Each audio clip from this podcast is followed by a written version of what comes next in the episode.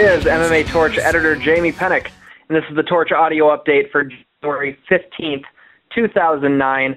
We've got uh, UFC 93 coming up this weekend, and uh, we've got a special preview edition of that show. Joining me today are Torch senior columnist Sean Ennis and Torch columnist Matt Pelkey and Jason Bent. Guys, uh, not a not a lot on the line this weekend. Our main event of Rich Franklin and Dan Henderson will determine the uh, coach opposite Michael Bisping for the ninth season of The Ultimate Fighter.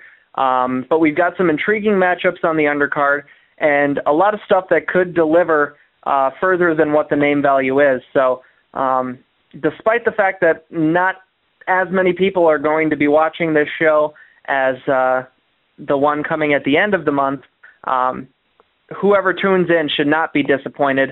Uh, I just want to get your overall thoughts on the card and what you're most looking forward to. Jason, we'll start with you. Overall thoughts on the card are that it is weak in comparison to everything else that we've had before and what's coming up. But on its own merits, it's not necessarily a weak card. Uh, the UFC is running at just such a, a high rate of speed that anything less than the ultimate and Couture Lesnar and St. Pierre Penn is just viewed as kind of eh. But this is a great card on its own merits. Uh, it's going to be more for the hardcores, of course. Uh, really looking forward to simply the Franklin Henderson bout, uh, getting to see Kang for the first time in the UFC, and Davis Lytle, which you know technically is not going to be beautiful, but it's going to be one hell of a fight to watch and overall, this card is very solid. I'm looking forward to it very much. Matt, your thoughts on uh, UFC 93 here? Yeah, it, it lacks a, a true, you know, kind of big time main event. There's no title fight, but the main event matches up possibly the the second and third best middleweights in the world. Um, they're fighting at 205, but that doesn't take anything away from it. Um, and this is kind of a, a hardcore fans fight card. You know, not a lot of people are are that familiar with Shogun. They only know him from the fight where he lost to Forrest Griffin, but that's that's not the the real Shogun. I think we're going to see him uh, Saturday night, and uh, you know the debut of Kang. You get to see uh, Rousimar Palhares uh, avenge his loss the last time out, and hopefully get a, a bit of a showcase fight here. And then, you know, I think we're opening the show with uh, Davis Lytle, which should be fight of the night. So, top to bottom, uh, main card I think is is very solid. Undercard's pretty pretty weak, but that's kind of what you get when you get the UK shows. Um, you know, we get tape delayed, so they're not going to really run out the the best card so people can find out the results before they get to see it. But I think it should deliver. Um, it'll be worth the money as UFCs have been pretty consistently lately, and it's a nice appetizer before UFC 94 in two weeks. Sean, your thoughts? Yeah, I, I I agree that it's a it's a decent card. I think um, you know if if Henderson Franklin was taking place in a vacuum, that's a great fight. But once you get outside and see what is at stake, it gets a little bit weird. You know, they're fighting at 205 for the chance to cut to one back to 185 to fight Bisping um, at the end of the TUF Show, which you would presume is for a title shot against the guy that has beaten both of them pretty soundly. Um, so that's a little bit odd to me. But anyway, um, and and you know, also I think both of them pretty much handle Bisping, but uh, all that's kind of beside the point. It, in itself, it's a great fight, um, even though it's taking place at 205. And uh, of course, you've got Kang, um, but really one of the um, one of the things I'm looking forward to the most is going to be actually in the undercard, and that's um, Martin Kampmann uh, making his welterweight debut. I think Kampmann is a guy that you're going to see. Um, I'm I would almost be willing to bet that he would be close to a title shot by this time next year. He's he's that good. Um, you know, he's a guy who uh, got mauled by Nate Marquardt, but Kampmann has never had the size as a middleweight to to really contend. But he still uh, beat the crap out of Thales Thales for three rounds. Um, and you know he's going to be he's going to be a real force at 170. I'm really anxious to see what what he looks like against those guys. You know, I'm going to take it a, just a step further than that. I I, I think that he could challenge um, for the welterweight title in 2009. I, it's it's highly possible that he can get himself right up into it because, like you said, you know, he's a bit of he was an undersized middleweight, and still, you know, he rolled through Thales Leites and um, just came up short against a guy that, if there was no Anderson Silva, would be one of those that was sticking around the top of the card for a long time uh, in Nate Marquardt. So uh, that's the, not a knock against Martin Kampmann at all, and he's he's going to have success at 170.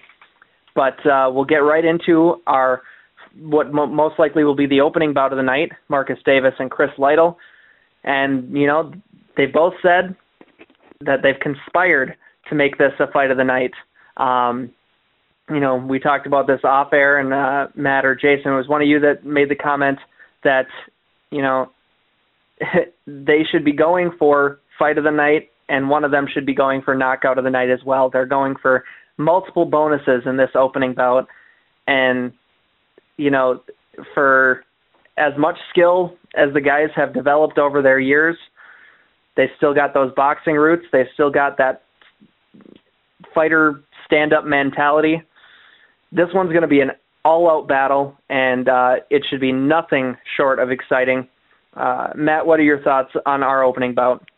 Um, you know, I, I would be absolutely shocked if this wasn't fight of the night these two guys are, are just going to stand in front of each other and and throw bombs for as long as the fight lasts. Um, I think, you know, Marcus Davis. Uh, first of all, I'm a huge Marcus Davis fan. He's a guy who came into the UFC as a boxer and lost his UFC debut against Melvin Guillard, and he was honestly a weak welterweight, and that's not something you can be in the welterweight division with all the the really strong wrestlers. So he kind of took some time off, uh, joined the the Sityodtong camp and came back kind of beefed up and with a a very very good ground game and he's reinvented himself at the age of 35 and I think that's very admirable. It's something that a guy like Chuck Liddell has refused to do and it's going to end up uh, being what causes him to to have to retire from the sport but Marcus Davis has evolved with the fight game and um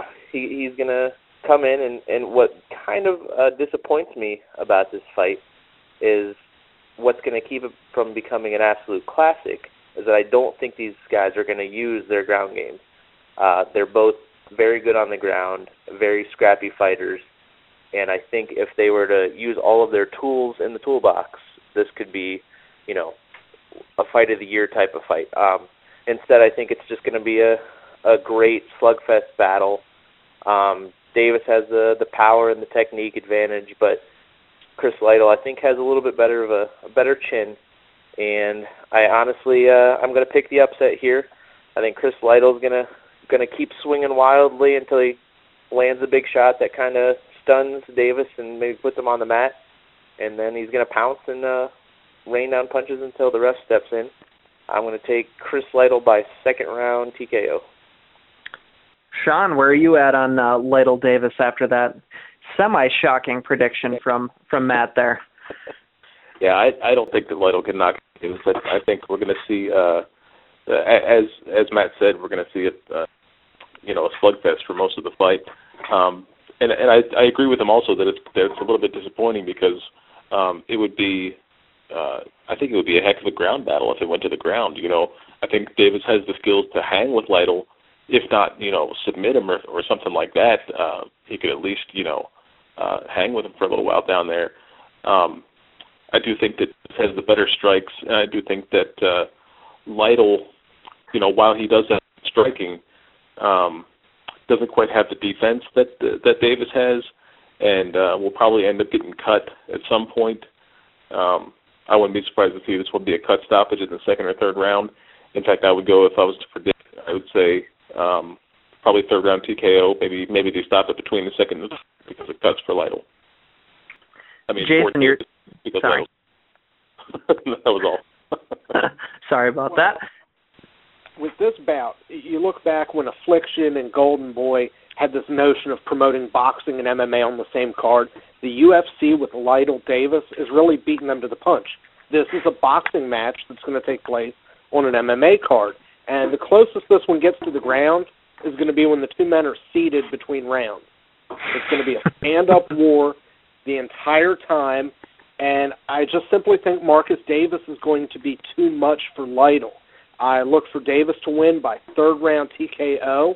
I think Lytle is tough enough that he will weather the storm through the first and the second and give as much as he gets, but uh, by the third round, is I just think the accumulation of punishment from a sharper and just a better fighter in Davis is going to come to light, and Davis takes this one in what should be a very fun fight to watch, and more than likely could end up as fight of the night because it is going to be two guys on their feet and everybody in attendance doing the same to watch them because they're just going to be swinging bricks at each other. No, I'm with you on that. I've got Davis third round TKO. Um, I mean, they're both going to just absolutely impart a ton of punishment onto one another, but uh, Davis still has the edge in the boxing, and he's he's going to connect on um, enough to the to the head of Lytle to to knock him down to the ground and and finish it out.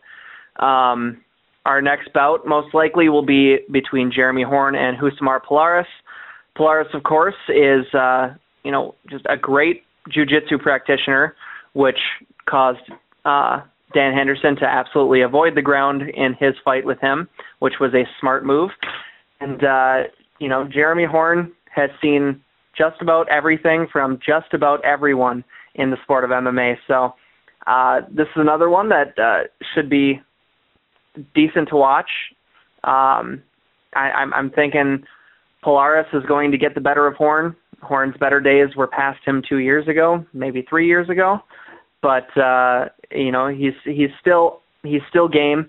He's always got a chance to connect on stuff and and um, pull out a victory. But I think Palhares rebounds from his loss to Henderson, picks up a submission. Uh, I'm I'm going to go third round on that one. Jason, your thoughts on uh, this second bout? Uh, Jeremy Horn is always game, but I just think he is too shop worn of a fighter.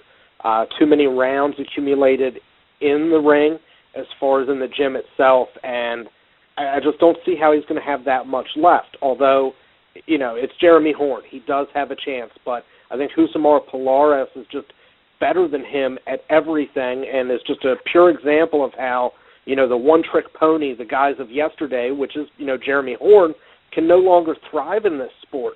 Uh, Palhares is wicked on the ground, but he's also pretty solid on the feet as well. He's not a slouch up there.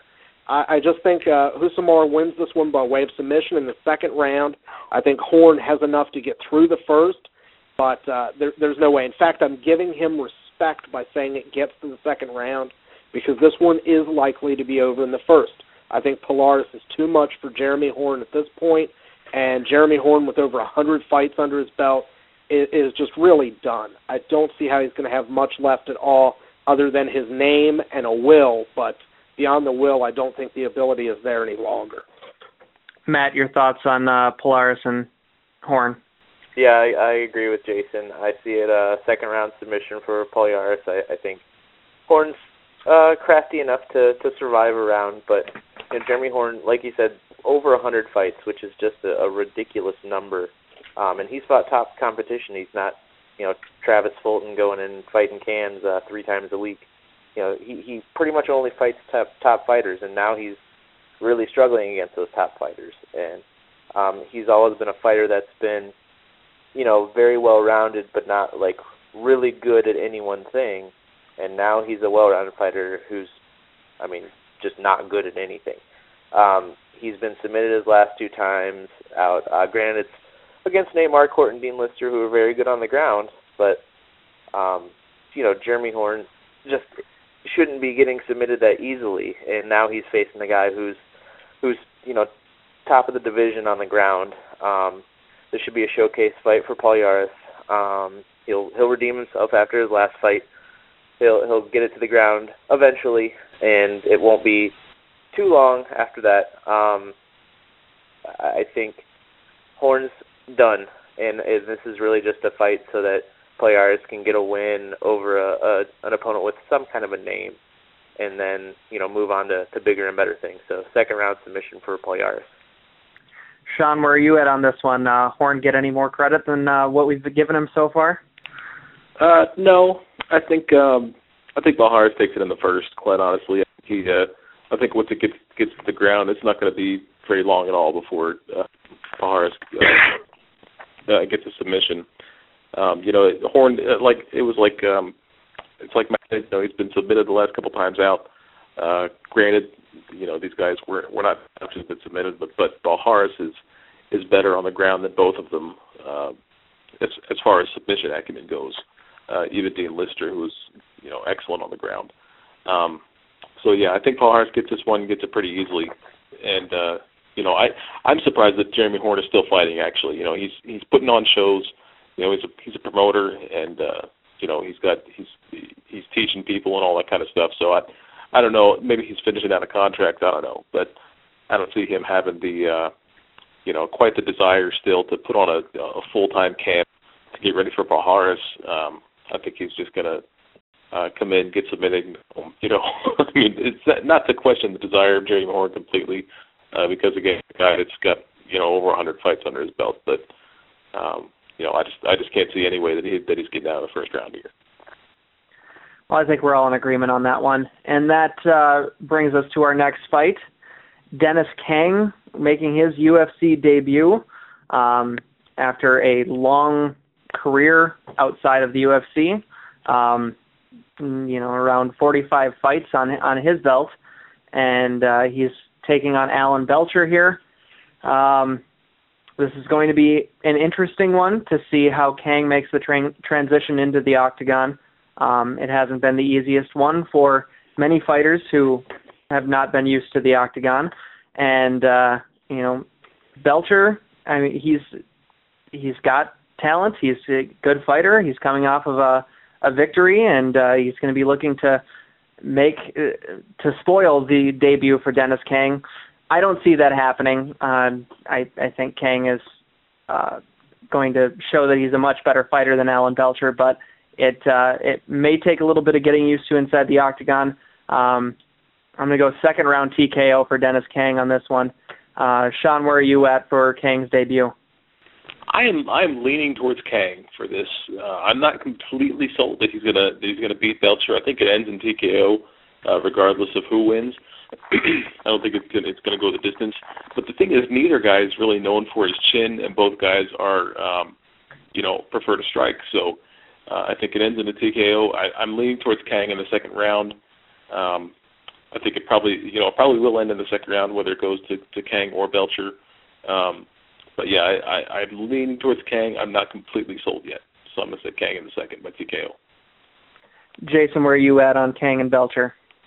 Alan Belcher is talented. I mean, just as his nickname suggests, uh, coming off of that disputed victory over Ed Herman, but I really feel he's going into this fight as cannon fodder. I think I think Dennis Kang is going to be the, a pride guy who thrives in his debut. I think he's really going to shine. And if he if he is anything like the Dennis Kang he used to be, this one's over midway through the second round. Although I see it being Dennis Kang by second round submission. I think Belcher is a solid fighter, but you know Ed Herman gave him fits, and I'm sorry, I don't put Ed Herman on the level of a Dennis Kang. I just don't. I think this could be a tremendously enjoyable fight, especially for those who have been waiting with bated breath for Dennis Kang to get a shot in the UFC. And I really don't think he's going to let anybody down. I think this will serve as a great introduction on the biggest stage of all. And I think he comes out of this fight looking like a star to those who may not have been aware of him before. Uh, it should be fun while it lasts. Belcher is game enough to at least give and you know get this thing lasting into the second round. But beyond that, I think this one should be an easy victory for Dennis Kang. Matt, where are you at on Kang's debut here against Belcher? Well, you know, I was I saw a little clip of of Alan Belcher talking about this fight online, and and he said that you know I know a lot of people consider me to be a top ten fighter, and I was wondering if he had asked anybody other than his mom uh, who if they thought you know he was a top ten fighter because I certainly don't consider him a, in the top ten. And you know, if you're coming off a split decision victory over Ed Herman, you're going to be in a world of hurt taking a step up in competition uh, like like a Dennis Kang. I don't think Dennis Kang is you know Anderson Silva, but he is a legit top ten middleweight in the world, and uh, this is the first time we're going to get to see him in the octagon, which is exciting. I think it'll take him you know a minute or two to work on his timing, get his bearings inside the octagon. Everybody gets those first time jitters, but uh, eventually he'll get comfortable and he'll he'll you know throw some punches and I think he'll honestly he'll probably get tagged with a shot or two and and decide that he doesn't like that anymore, and he'll take Belcher down and then pound him out late in the first round. But it, it'll be a successful debut for Kang, and uh, Alan Belcher can go back to fighting the Ed Hermans and Kendall Groves of the world.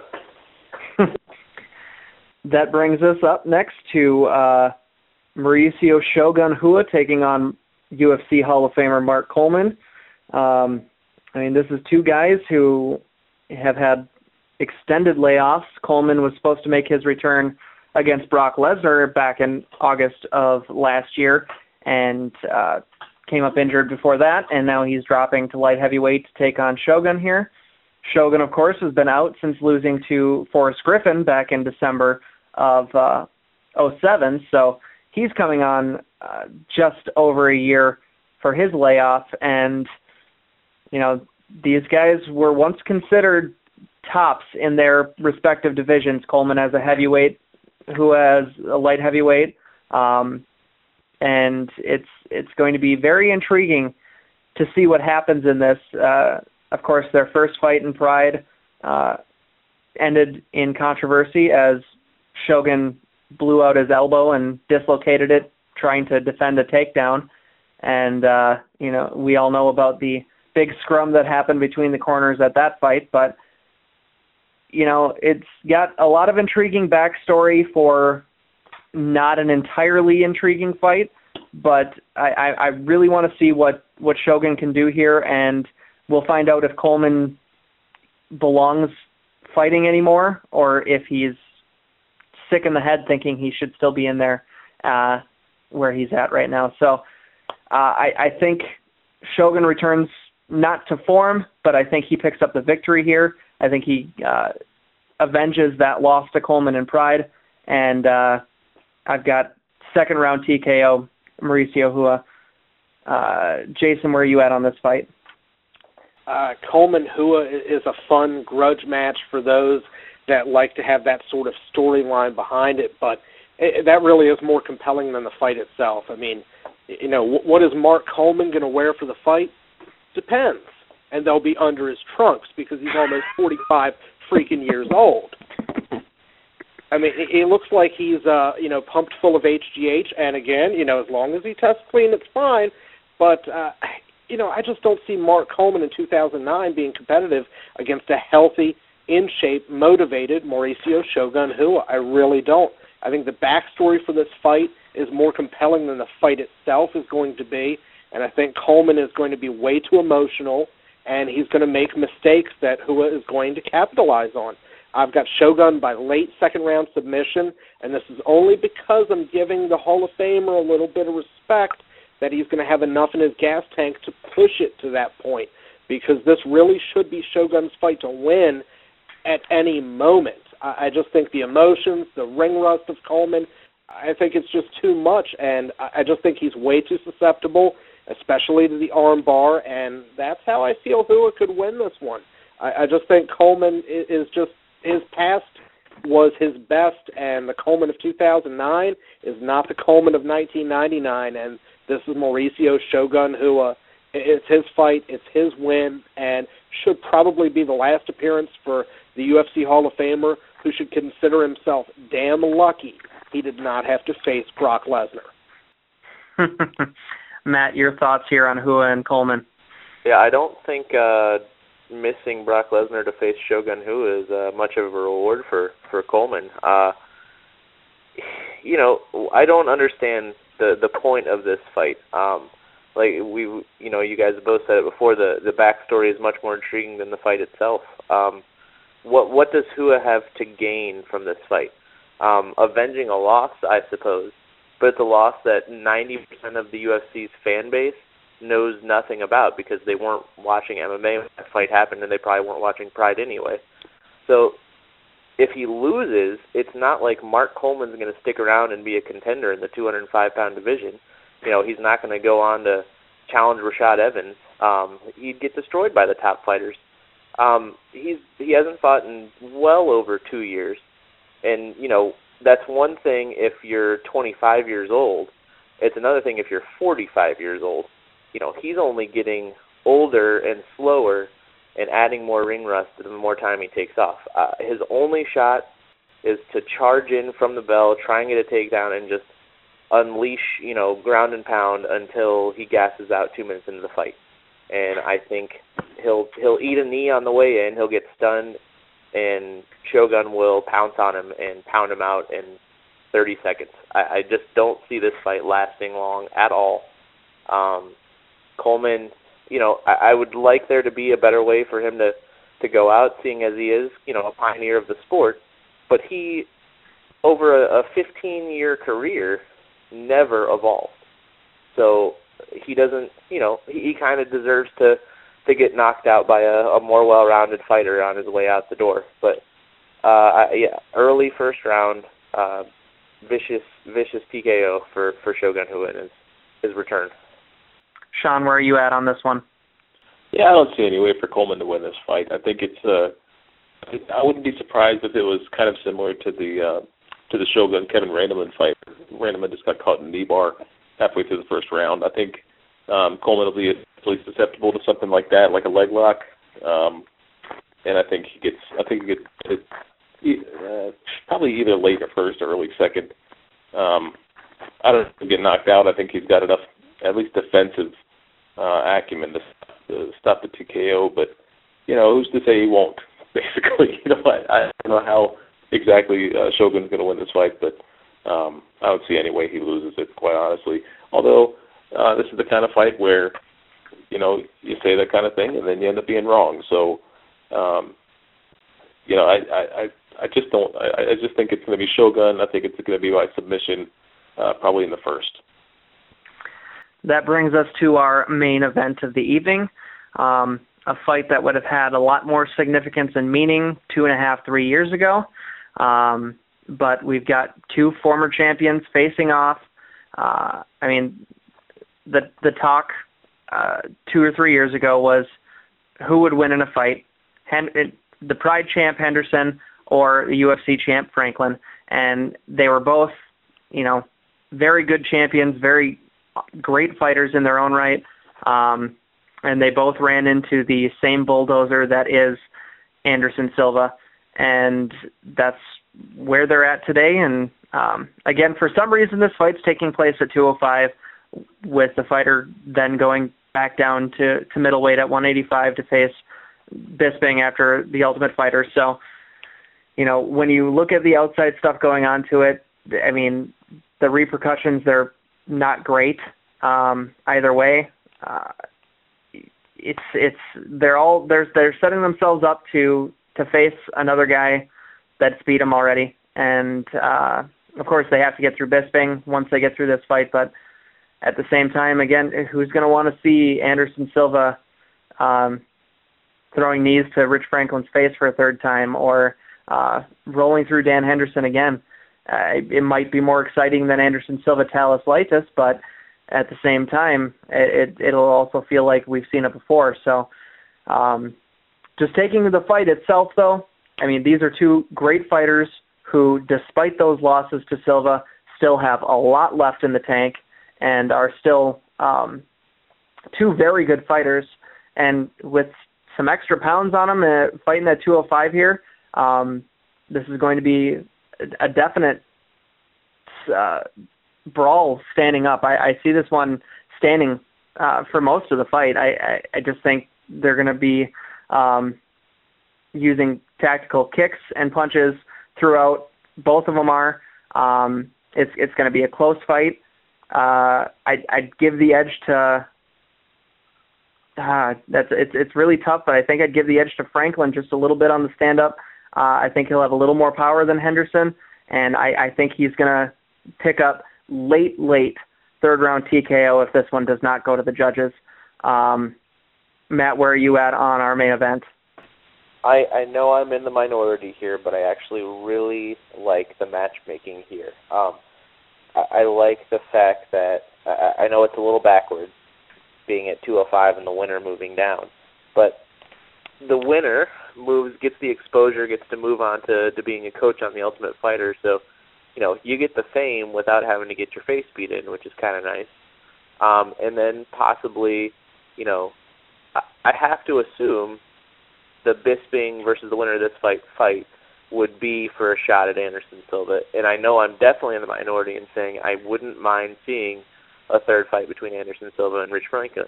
And that's the worst case scenario of everything. Um, I would certainly love to see Bisping beat the winner of this fight to earn a title shot because that would let us know that he's at least ready for the spotlight. I also think, uh, you know, Dan Henderson, if he wins and then beats Bisping, he definitely would have earned another shot at Anderson Silva. And who knows if he doesn't, you know, basically gas like he did in the in the first fight, it, it could have turned out differently. And on the flip side, the loser, it's a lose lose or it's a no lose situation because the loser of this fight gets to stay at 205 and has, you know, 10, 15 intriguing possibilities after this fight, you know. Uh, the loser could fight, uh, you know, Wanderlei Silva or Chuck Liddell or Forrest Griffin or the Thiago Silva Machida loser. You know, there's just plenty of good things to come out of this. Uh, you know, it's not for a title, which we would like to kind of end all our pay-per-views with a title fight, but it, it presents a lot of different possibilities coming out. And as for the fight itself, um, I think it's pretty even on the feet. Um, Franklin's a little more technical. I, I give a slight power edge to to Henderson. I think the difference though is Henderson is a is a fantastic wrestler, and I think he'll be able to take Rich Franklin down a couple of times. Franklin's good on the ground, but not good enough to submit Henderson. And I think uh, you know a few times throughout the fight, Franklin will get taken down and eat some punches, and and that'll kind of be the difference uh, in a fight that I think will go to the judges. It'll be uh, an exciting fight, but not spectacular. There'll never be that edge of your seat moment. I think where you know it's it's really close to being finished. Um, I don't think anybody will ever be in too too bad a danger, but uh, I think Henderson's wrestling is the difference, and I think he wins this one by decision and moves on to coach against Michael Bisping. That's a, that's a good take, Matt. Good take. Sean, your thoughts on this fight? um, honestly, I don't know what Franklin has to win here.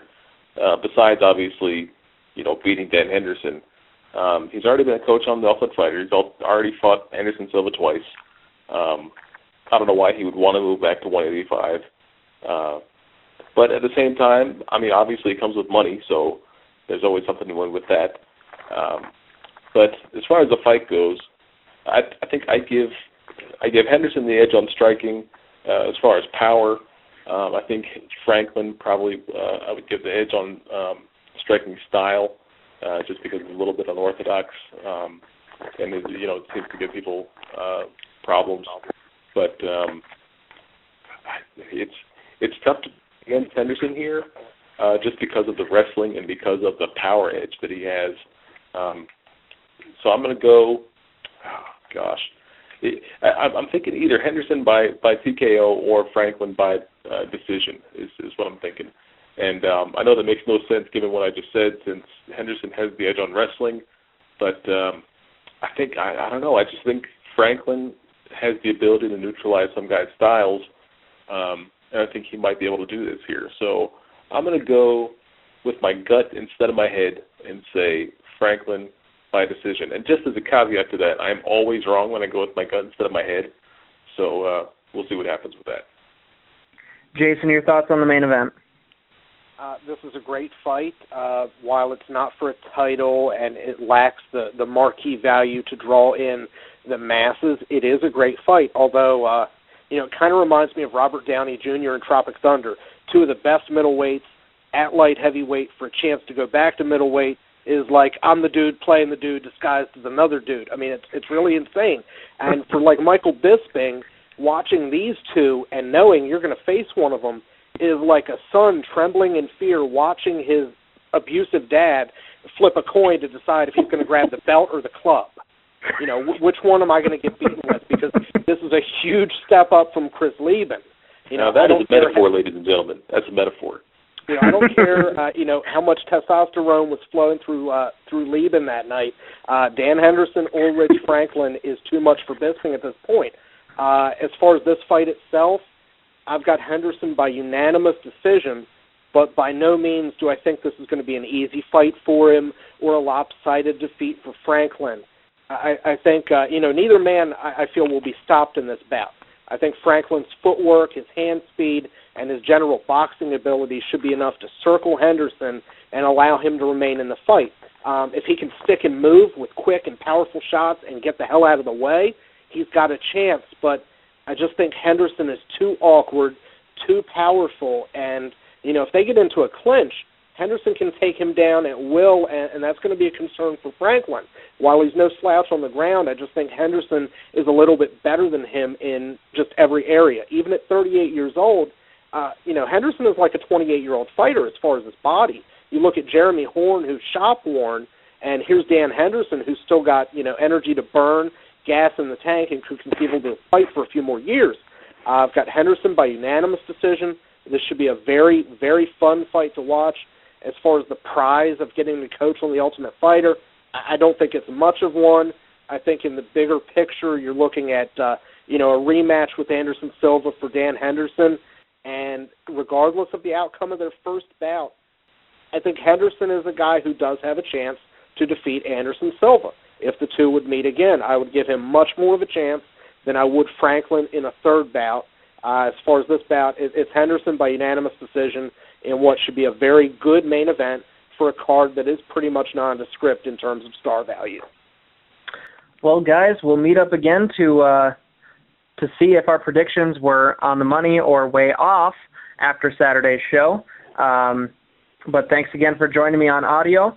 Uh, and to Sean and uh, Jason, good luck to both of your teams out there this weekend on Sunday as uh, your Steelers and Eagles are both playing. So good luck to both of your squads, and uh, hopefully we'll see both of them in the Super Bowl so that you guys stay happy and uh, um, don't get on my case about it. but uh, have a good one, guys, and we will talk to you after Saturday's show. All right.